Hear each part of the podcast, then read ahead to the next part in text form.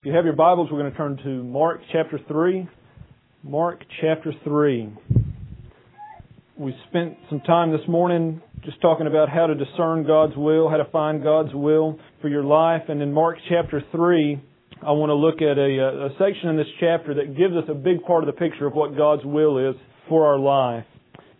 In Mark 3, I'm going to start in verse 13. Just to give you a little background here, Jesus and his disciples have been, well, really, Jesus has been healing people. His disciples, uh, he had a following, uh, and it says people just kind of stormed where Jesus was. It got so busy and it got so tight that Jesus had to get on a little rowboat out in the sea so that he didn't become crushed the more people heard about Jesus and how compassionate he was and how and his abilities to be able to heal them from their afflictions, from their diseases, from the things that they had been stricken with, the more people heard about it, the more people started coming to him. And it says that they were coming literally from every direction.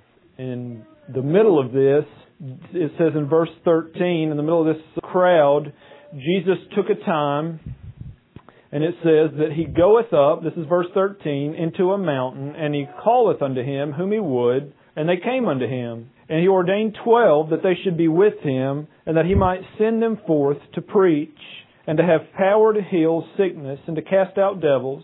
And Simon, he's surnamed Peter, and then he'll go all the way through verse 19, and he'll give you the names of the twelve apostles there, the twelve men that Jesus would call to himself in a close way. I'm not going to read their names, you can do that. But I want to look at the account here in Mark and maybe look at what some of the other Gospels have to say about it. But this section in particular gives us some insight further into what God's will is for our life. Look at the wording here. He goes into a mountain, and he calls unto him whom he would, and they came unto him. And he ordained the twelve that they should be with him, and that he might send them forth to preach. Let's look at a few of the words here, just to kind of get an understanding of the passage, and then we'll make our application. The first part, the idea that he called them or he calleth, that word calleth just means it would be just as if I called you by name. It's just to call out to someone. But the idea is that you call to them with an intended purpose. So that as Jesus called these men up to the mountain, he called them up there with a purpose in mind, an intended purpose for what they were going to accomplish when they got there and what they would do. It also says that they were for himself. He called them for himself whom he would. The idea there is also whom he desired. The idea that he would or whom he would is the idea that he desired to choose them. He did not, as he was looking for his disciples, he did not, as he was looking for his apostles, he did not take applications. And, and as I say that, I don't say that just to kind of make a point about election uh, or predestination. I say that because in these days, the, the custom was if you were a rabbi, if you were a master, if you were someone who was a, a teacher and you wanted a following, uh, well, then people usually did. If they were impressed with you and you had a uh, following as far as crowds, people usually did put in some form of an application. They would want to be your pupil. They would want to sit at your feet. They would want to learn from you. But here's Jesus, and he doesn't do any of that. You can, uh, you know, think about what some of these guys who wanted to be known as a reputable rabbi would have done. I mean, they would have done what anybody did. You, you get a bunch of folks that want to follow you, you get a bunch of applications in, and it only makes sense that you just skim off the top to get the best that comes there. But that's not what Jesus does. Really, we could take the opposite of what Jesus does. Jesus is surrounded by people that we might think would be able to skim off the top, and instead of that, Jesus doesn't even consider the applications there, as there weren't any, but you know what I mean. He didn't consider any of the guys that would have been the top tier folks. Instead, he skims off the bottom, and he says, come up here with me. And then as he does that, it says they came unto him. They separated themselves from the crowd to him. And then the next word in verse 14 that describes what Jesus did, it says, and he ordained 12. He ordained 12. The word ordained just means to make, just simply to make. It's the same word in the Septuagint, the Greek version of the uh, Hebrew Bible. It's the same word that's used in Genesis 1:1. In the beginning, God created. So it's not just to make or to fashion in the sense that you took something that was there and you made something out of it, but it's to create, to take something that did not exist and bring it into existence. It says He ordained the twelve, and then whenever He did that, he says he did that or he ordained them that, that's for the purpose of, that they would be with him You see Jesus' purpose here, before we get to anything else on what the calling on these men's lives were, the first purpose that it gives of Him calling the twelve, creating in them the capacities to be the apostles that He wanted them to be, it says for the first purpose that we receive, that they might be with Him, that they might have fellowship with Him. Whenever you uh, read in Mark chapter 1, at the end of the chapter, Jesus has several encounters where he says, Follow me, follow me, follow me. And in the Greek, the phrase there is not just follow me, but it's follow with me, follow along with me. And the idea is walking side by side with Christ, walking with Jesus. And it's the same thing here. He ordained them that they should be with Him. And then the idea, or the next phrase is that He might send them out to preach, to have power, and all the other things that describes there. This morning we looked at finding God's will for our life and kind of seeing some concepts and some principles that the Bible gives us to make those day to day decisions. I wanted this afternoon give you a clear view of what God's will is for you as a Christian on a regular basis. And we get a picture of that here as Christ calls the disciples up to himself. He calls them for two things. Number one, he calls them for fellowship, and number two, he calls them for service. He calls them up that they might be with him, that's fellowship, that he might send them out, that's service. And I want you to know that as you look at those, the order in which those are, are laid out here are, not, are, are is important.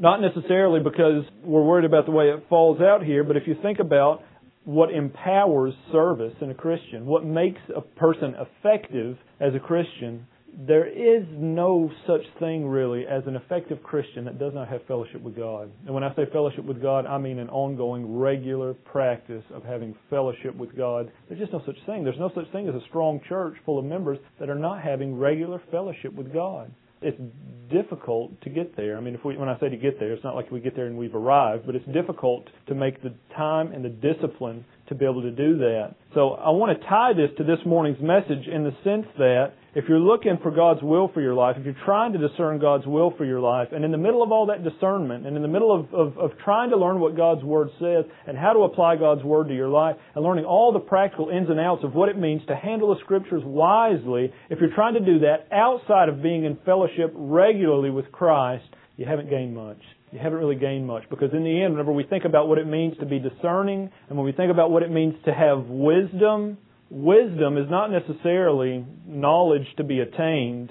Biblically, whenever we look at wisdom, wisdom is found in a person, and that's Jesus Christ. His wisdom personified through the Proverbs and Colossians, he would tell us that he's all the treasures of wisdom. All those are found in Christ. And so I want to encourage you this afternoon, just for a short time. John told me I could take twice as long this afternoon as I did this morning, but I'm going to bow out on that and just take a little short time here and encourage you to pursue and continue to pursue fellowship with Jesus Christ on a regular basis. In 1 Corinthians chapter 1, 1 Corinthians chapter 1, verse 9, it says, God is faithful by whom you were called unto the fellowship of his Son, Jesus Christ our Lord. I just want to take that one verse there. As Paul's speaking to the Corinthians, if you know anything about the church at Corinth, and you do, you know that they were a messed up group of folks. They were, they were people that had great need for direction on the practical sense, but also great need to have their lives transformed. Paul would start out by telling them, This is what you've been called to. You've been called by a faithful God unto fellowship with His Son, Jesus Christ. So, what does it mean to have fellowship? A lot of times we throw words around like that, and we're not really exactly sure what we're talking about. Maybe not you, but I do. You hear you hear hear messages on fellowship. You have a fuzzy idea in your mind about what fellowship might mean, but if you really had to define it and you had to really get down and, and explain it in a way that you could actually go use, sometimes it's difficult. So let's establish what are we talking about we're talking about fellowship. Is it a feeling that you get? Is it a, a hope maybe that you might have? Obviously, that's not what it is. To have fellowship with somebody means to have a commonality with somebody. It means to walk the same way someone else is walking. Brother Jimmy Barber says it this way, and it's kind of funny, but it's a good picture. He says, if you want to have a good word picture of fellowship in your mind, you think about a bunch of fellers on a ship. They're all headed the same way. They've all got the same direction in mind. If you're thinking about a rowboat, you've got three guys in a rowboat, or how many other guys fit in those things, and they're all rowing the same way, going in the same direction. They are in fellowship with one another. They've got a common goal in mind. They've got common, just a commonality in mind. So what does it mean to be in fellowship with Christ? What does it mean if we're going to have fellowship with His Son? That God who is faithful, who's called us into fellowship with His Son, is there a way that we can gauge that? Is there a way that we can gauge whether or not we're walking in fellowship with Christ in actuality, or does it just depend on how we feel? Well, I would submit that the way we know if we're walking in fellowship with Christ is if we are commonly working toward the same goals in our life that Christ is working toward in our life. The goal that God has over you, big picture wise, is that you would be conformed to the image of Jesus Christ. That you would get to the point to where you say, it's not my will, but it's His will that I want to be done. I didn't come here to, to, to work out my own agenda, but I came here to do the will of the Father. And so what does it mean as we narrow it on down to be in fellowship with Christ? Well, it means this. You're pursuing righteousness. And whenever you find yourself in a place to where righteousness is not being pursued, you repent quickly, ask God for mercy, and start pursuing righteousness again. It means that you're pursuing sanctification. It's pretty much saying the same thing in a different way. You're pursuing a life that is lived dependently on God. It means you're making time to, to spend time with God, not only in His Word, but also in prayer. You're opening yourself up so that there's a real relationship between the real you and the real God. Not when I say that, I say that because it's not just the, the you that you want everybody to know and the God that you hope that's actually there, but it's the real you meeting the real God. It's the one that said, I didn't come to call the righteous, but sinners to repentance the one that said, I know who you are anyway. So as you come to me, come to me with the real you, the mess and all, the things about you that you don't want anyone else to know. You can come to me that way. As a matter of fact, that's the only way God says you can come to me. Because I already know what's there. I already know who you are. Now, as we get to talking about having fellowship with God, a lot of times this can kind of be uncomfortable because you think, I don't know how to do any of this stuff. Maybe not, but I've thought that in the past. I don't know how to do any of this stuff. I feel kind of silly doing this seems like I probably should have been doing this a long time ago and I hadn't. So maybe start now or maybe not. Maybe just fluff it off. Let me let me give you some things that sometimes mask themselves for fellowship. Just because you have an accurate view of theology does not mean you're walking in fellowship with the Lord. Just because you know accurately what the Bible says systematically and what would pass off as accurate orthodox doctrine does not mean that you're walking in fellowship with the Lord. Fellowship is not necessarily what you know, it's what you're doing how you're living. Says you've been set apart for fellowship. Now, do you need accurate theology to be able to walk in fellowship? Well, sure. A commonality means that you're thinking the same thing. It means that you're working toward the same thing. But it does not, fellowship does not just take place in your mind, it takes place in your life. Now, for the Christian, you've already been placed in a position to where you are positionally in fellowship with Christ. Ephesians 1 4, since He's chosen you and He's placed you in Christ, then we have all blessings in all spiritual places. That's not just Ephesians 1 4, but that's the sum of the, what the first half of that chapter talks about. You have access to all those blessings because you are in Christ. So positionally, you are in fellowship. Practically, could be a different story. And so I would ask you this afternoon, how much time do you make throughout the day in the mornings, in the afternoons, whenever, to make sure that you are in daily fellowship with Christ. How much time do you take to say, Lord, I messed up again. Lord, I need your strength here. Lord, I need your wisdom here. Lord, I need your, your, your guidance here. I need you to open up your word to me. I need you to help me to deal with this difficult person that I've been dealing with for a long time and, and just really can't figure out how to do it.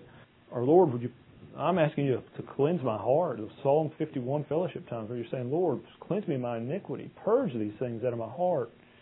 How many time, how much time do you make to, to be able to sit honestly before God and just pour that stuff out? If you're not doing that, I would encourage you to do that. I would encourage you outside of that, that everything we talked about this morning doesn't really mean anything. Wisdom outside of a relationship with Jesus Christ amounts to a bunch of foolishness. It really does. Just amounts to a bunch of foolishness. And when I say a relationship, I'm talking about an active relationship back and forth between the two of you. In Colossians chapter 3, verse 16, Colossians chapter 3, verse 16, this kind of gives us an idea of, of uh, practicing what it means, part of what it means to be moving toward fellowship with Christ.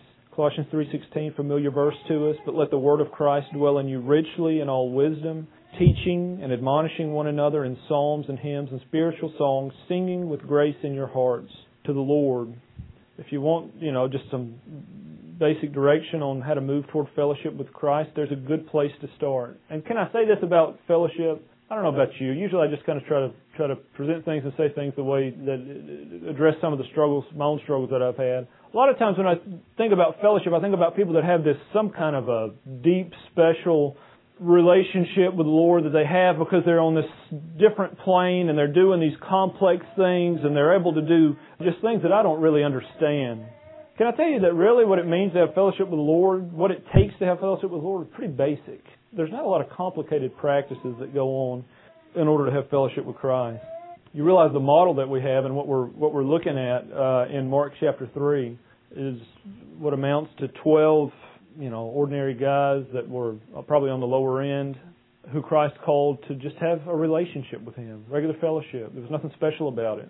Practically in your own life, if you want to know what it means, it's being in the Word. Not only being in the Word, but using the Word to, to not just gain biblical knowledge, but gain more of an understanding of who God is. How do I live before God? How do I respond to God? The same idea in the Psalm 103 passage, the idea that God does not repay us for our iniquities. What do I do with that, and how do I have fellowship with God and Christ through that? Well, I thank God that although I'm going through a trial right now, it's not because you're mad at me. It's not because you're punishing me for something. It's not because you're judging me according to my sin. But Lord, I can interpret this moment in my life that's so painful and so uncomfortable as being you if we take some other passages in mind, as being you prompting me and bringing me to full maturity in Jesus Christ.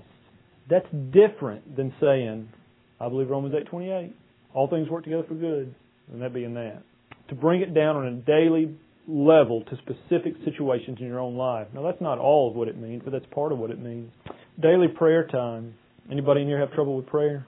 Yeah, of course you do. Prayer is difficult sometimes, isn't it?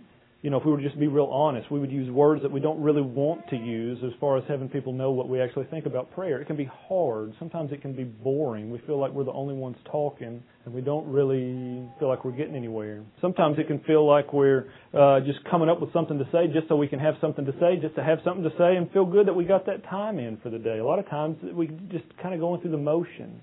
Well, I want you to know you can use those times and you can use those opportunities to have fellowship with Christ. Can I tell you how to have fellowship with Christ whenever your prayer time becomes boring? You say, God, this is boring. Would you bless me to be able to have a fruitful time of prayer with you? Would you bless me to be able to relate to you in an accurate way? Would you give me an accurate understanding of who you are? Would you teach me to, to, to a lot of times things get boring when we're just going through the motions. I could have a conversation with you and it would be it could be really really boring. Most of the time it could be that way because either you or I are trying to conceal something or we're trying to frame the conversation in such a way that you think I'm doing it so that you think I'm an intellectual or because you think I'm I want you to think I'm way more spiritual than I am or I want you to think something about me that just completely is not true. I want you to know a lot of times when our prayer time is boring with God, it's the same way. We want God to think we're way more spiritual than we really are. And the truth of the matter is, He knows we're not. A lot of times we try to frame our prayers in such a way that make us sound like maybe they ought to put us in a Puritan book somewhere and, and the poetic language just flow and we're thinking maybe God thinks this is one spiritual guy right here, one spiritual girl, and she really knows. And He knows it's not true. And so, if you want to have fellowship with God, if you want to have commonality with God, you've got to come to God the way Jesus described the people that He came for as one as a sinner that's coming to Him that's being called to repentance. That presupposes the fact that we've got something to confess I've never had a boring prayer time where I was confessing sin. I never have. It's been uncomfortable prayer time sometimes, but it's never been boring because it's always been real. I've never had a boring prayer time where I was asking for grace and asking for mercy to overcome that sin that I just confessed. You see, that stuff's not difficult. It's just uncomfortable. And so I would encourage you as you think about what it means to have fellowship with God, that Christ is calling you to have fellowship with Him. Really, all that means is the real you meets up with the real Him, and y'all have a real conversation and spend real time together, and hopefully, real fellowship occurs. It will not happen the other way around. It will not happen whenever the dressed up me meets the God that I hope is there and try to convince Him of who I know I'm not, and then walk away and pretend like something's happened. That is not fellowship. It's not. So, if the Word of Christ is dwelling in us richly, then we're learning about God's character and we're responding to God based on what we know about God and who He is. If He's a God of mercy, then I don't have to be ashamed of being honest with Him. I also want to point out the fact, uh, fellowship, as we saw in the passage, called Him up that He might be with them and then He might send them out. Called them for fellowship, called them for service. Fellowship has to precede service. You can't be a professional Christian. It just won't work. A church will never grow in a real way. You might grow numerically, but a church will never grow. There will not be the spiritual growth that ought to occur in a church where people are only focused on all the externals. How many people can we bring in here? How many how many pieces of the worship or the service can we match up? How many this and how many that and what this and what that and what can we change up to make it look better and what can we change up to be more appealing and what can we change up blah blah blah. All of that outside of members who are at home experiencing fellowship with God, focusing on their own personal fellowship with God. If it's not there at home, it will not be here in the corporate service. If it's not there in the individual lives, it won't be here when you gather. I'll just give you my opinion on that. I really do think that's why there are so many splits and so many fractions and so many things that go on, not only in the primitive Baptist, but just in Christianity in general. And I think it's because people get more concerned about pushing their agenda. They get more concerned about getting their way. They get more concerned about being the leader they think they need to be. They get more concerned about whatever it is they think is so important and less concerned about their own personal fellowship with Christ, their own personal holiness before God, their own walk with the Lord. Knowledge outside of a relationship will produce a hard heart. If you don't believe that, you can read Mark chapter 3, the first little section that goes on there where the Pharisees are enraged at the fact that Jesus would heal a man on the Sabbath day. They knew everything they needed to know. They knew it was not unlawful for them to pick the wheat and eat the eat the wheat. The disciples on the way there, um, they knew that it was not unlawful for him to actually heal that man if they were to take the law the way it was. But whenever they became more concerned about their own agenda than they did God's word, they got so mad at Jesus for healing that man that they wanted to murder him. They wanted to they wanted to kill a guy on the Sabbath because he healed a man on the Sabbath, and they justified that in their own hearts. It's a hard heart. And we get that way if we're not in fellowship with Christ. Wisdom will do that to you. A life that's full of service and void of fellowship is a life that's being lived in your own strength. It won't last very long. It may seem fruitful for a time, but ultimately it will be devastating and it will not produce good effects. So let's go to John 15 to finish it out. John 15, verse 1. It says, I am the true vine, and my Father is the husbandman. Every branch in me that beareth not fruit, he taketh away, and every branch that beareth fruit, he purgeth it, that it may bring forth more fruit. Now ye are clean through the word which I have spoken unto you. Abide in me, and I in you.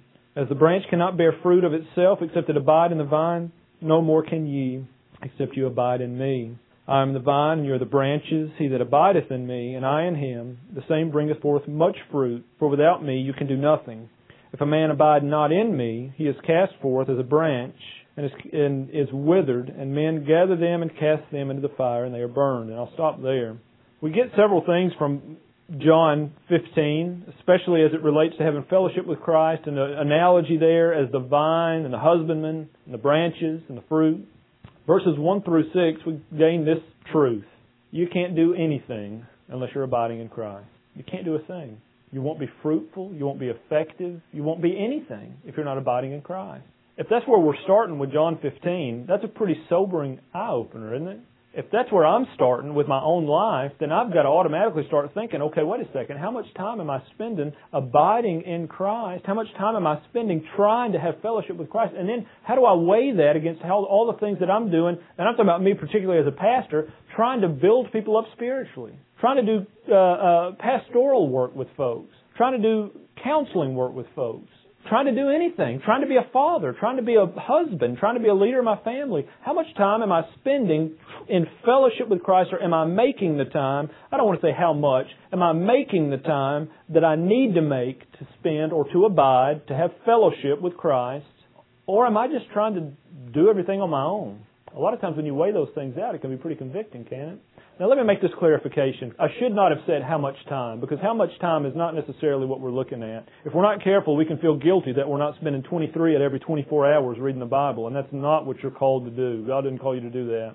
Uh, you ought to have a time where you're in the Word. But as far as the fellowship and all that that comes, that's going to come with, with, with you responding to the Word, you being influenced by the Word, you you taking your life and conforming it to the Word. So you want to know you have fellowship with Christ? Well, you repent whenever you find yourself in a sinful state uh, you you have two choices to make. Well, then you you if you have clear biblical understanding on what that means, you, you you follow what God says there. If you don't have clear biblical understanding, you go back and you get it. It means you put God's kingdom first. It means whenever you have opportunities that come up, per opportunity, you do your best to love the Lord with all your heart, all your mind, all your soul. That's what, that's what it means to have fellowship with Christ. You're walking in a common way with God. You're walking in a common way with Christ. You're walking with Him. You see, it's not a complex idea. Sometimes it can we can kind of make it one, but it's it's not a complex idea. It means you would do what God's doing, and as you do that, you're relying on Him for the strength to do it. So that as you find that you're weak in certain areas, you pray that the Lord would strengthen you in those areas. If you find that you're uh, uh, lacking or you're needy, then you go to Him for the strength you need. Because the truth is, in verses 1 through 6 of John 15, outside of abiding in Him, you can't do anything. In verse 7 it says, If you abide in me, my word abides in you. I'm sorry, if you abide in me and my words abide in you, you shall ask what you will and it shall be done unto you. So Jesus tells us that part of abiding in Him is having His words abiding in you. So while you're not called to, and you may not do that, we talk to folks a pretty good bit that feel like uh, the measure of how spiritual they are is how much time they've spent in Bible study, and that's not the measure. You should spend time in Bible study. You need to know Bible study, but you ought to spend twice as much time applying it to your life as you do actually with your nose in the book. You ought to know what's there, but if you want to measure your fruitfulness, fruitfulness is something that you actually do with what you have, not necessarily gathering stuff together. You're abiding in Him. Your, His Word is abiding in you. Verse 8 Herein is my Father glorified that you bear much fruit, so shall you be my disciples. Okay, so you have fellowship with Him, His Word's abiding in you, and as that happens, it says you're fruitful. It says you're fruitful. The Word finds good ground. If we're thinking about the parable of the sower, the parable of the soils, the Word finds good ground. The seed finds good ground in your heart, and you know that it's found good ground because it's had an effect on what you're doing. You're becoming more and more, I guess what we called godly, growing in godliness and just to kind of brief, maybe frame how you might think about that. Godliness or being godly, godly is not something that you are, it's something that you do. Godly is not something that you are, it's something that you do. Godly actions, godly responses, godly living, sanctified living. It's all the same thing there. And as you bring forth fruit, you glorify God. In verse 9, as the Father has loved me, so have I loved you. Continue in my love. Abide. The word continue there is the same word for abide. He says, continue in my love, abide in my love, stay in my love. How do you do that? Verse 11, these things have I spoken unto you, that my joy might remain in you, and that your joy might be fulfilled. This is my commandment that you love one another as I have loved you. Greatest, greater love hath no man than this, that a man lay down his life for his friends. And he continues to go on there. But if you want to know how it is that you abide, how you continue in Jesus' love, this is what he says. I've spoken these things unto you that you might have joy, and that my joy might remain in you, and that you might be full, or your joy might be full. And so while you don't have to be in God's Word 24 hours or 23 hours out of every 24, you do have to be in His Word some. You got to know what He says. If you're trying to have fellowship with Christ by telling Him what He needs to do, that's not fellowship. Fellowship with Christ means He's telling you what to do and you're doing it. You're living in a relationship with Him in a proper way so that He's the creator of the universe. He's the savior of your soul. He's your master. And in the picture that is used in the New Testament so many times, He's the master and you're the servant. So that as He, as he reveals His will, then that's what you do. The master servant picture is a really good picture of fellowship. Two people working toward the same goal in different capacities. I want you to know as you think about God's will for your life, you ought to think about the specific areas that you might have that you're wondering about you know, you should think about it in, in all the ways we talked about this morning. But I want you to know if you're thinking about God's will for your life, outside of the idea of having fellowship with God, you don't really have much. For the Christian, God's highest calling for you is fellowship. If you're so busy doing everything else that you don't have time to spend time with God and you don't have time to have fellowship with God, you're not even doing what you think you're doing. For a church that's kind of wondering what might happen in the future, where are we going from here? If I could prioritize what I need to do to further this as much the best I can, to do what God has called me to do, I would encourage you. The best thing you can do right now is have fellowship with the Lord. Pray for a pastor. That's going to be part of that. Pray that the Lord would send you a pastor. But not just that. Pray that the Lord would open yourself up, open your heart up to you, and as you find those areas in your life that are inconsistent with God's calling on your life, repent from those. Get help for those. come come uh, uh, uh, confess your faults one to another. I don't mean you get up and air out all your dirty laundry, but I just mean you find somebody, a mature Christian, that can help you, and you find help with that. You take sin seriously. You take God seriously, and when you do that, you'll find yourself in fellowship. And as you remain, or you abide, or you continue in fellowship with Christ, well, then your service will be blessed. And the reason is because His goal will be your goal when it comes to service. So many times our goal is our goal, right? I've got a one of the things I hope I can do one of these days is is branch out and and and be a biblical counselor to the community at New Albany. You want to know what a big reason for that is right now?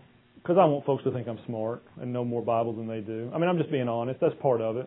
I want people to think that guy, Lewis, really knows a lot about the Bible, even more than my pastor here, who couldn't have come up with that stuff that he said about it. You see, that's that tells me I got a lot more fellowship that I need to be in with God before I'm ready to do that. Part of that's going to be confessing that sin, which I do.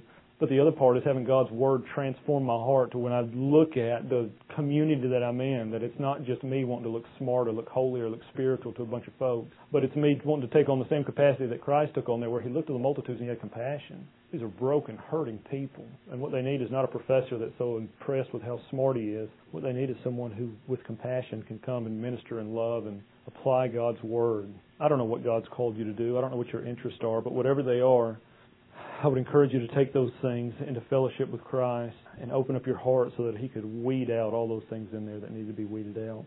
And as you do that, no matter what ends up happening as far as the uh, church situation here goes, God will bless your life. He'll bless your life. As you give up your agenda and you embrace His agenda, He will bless your life. So that's what I have this afternoon. A call to fellowship. A call to fellowship where wisdom really becomes wisdom. Let's pray.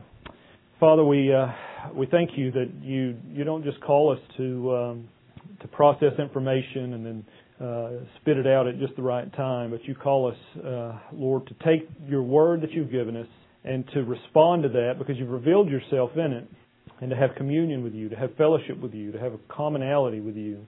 You've called us to yourself. You've reconciled us to you through your Son, and then you've just called us to grow in that, spend time with you. And so I pray that you would be with the church here. I pray that you would be with uh, my life in this area, and that you would bless the real me uh, to come to you on a regular basis, um, to be put under the microscope, and that I would obey when you call me to make changes, when you call me to um, make those uh, sacrifices that need to be made, to do those awkward, uncomfortable things that need to be done in order to uh, be in fellowship with you and to obey you. Uh, teach us more about who you are, Lord, and reveal more and more of your strength to us. I pray in Jesus' name. Amen.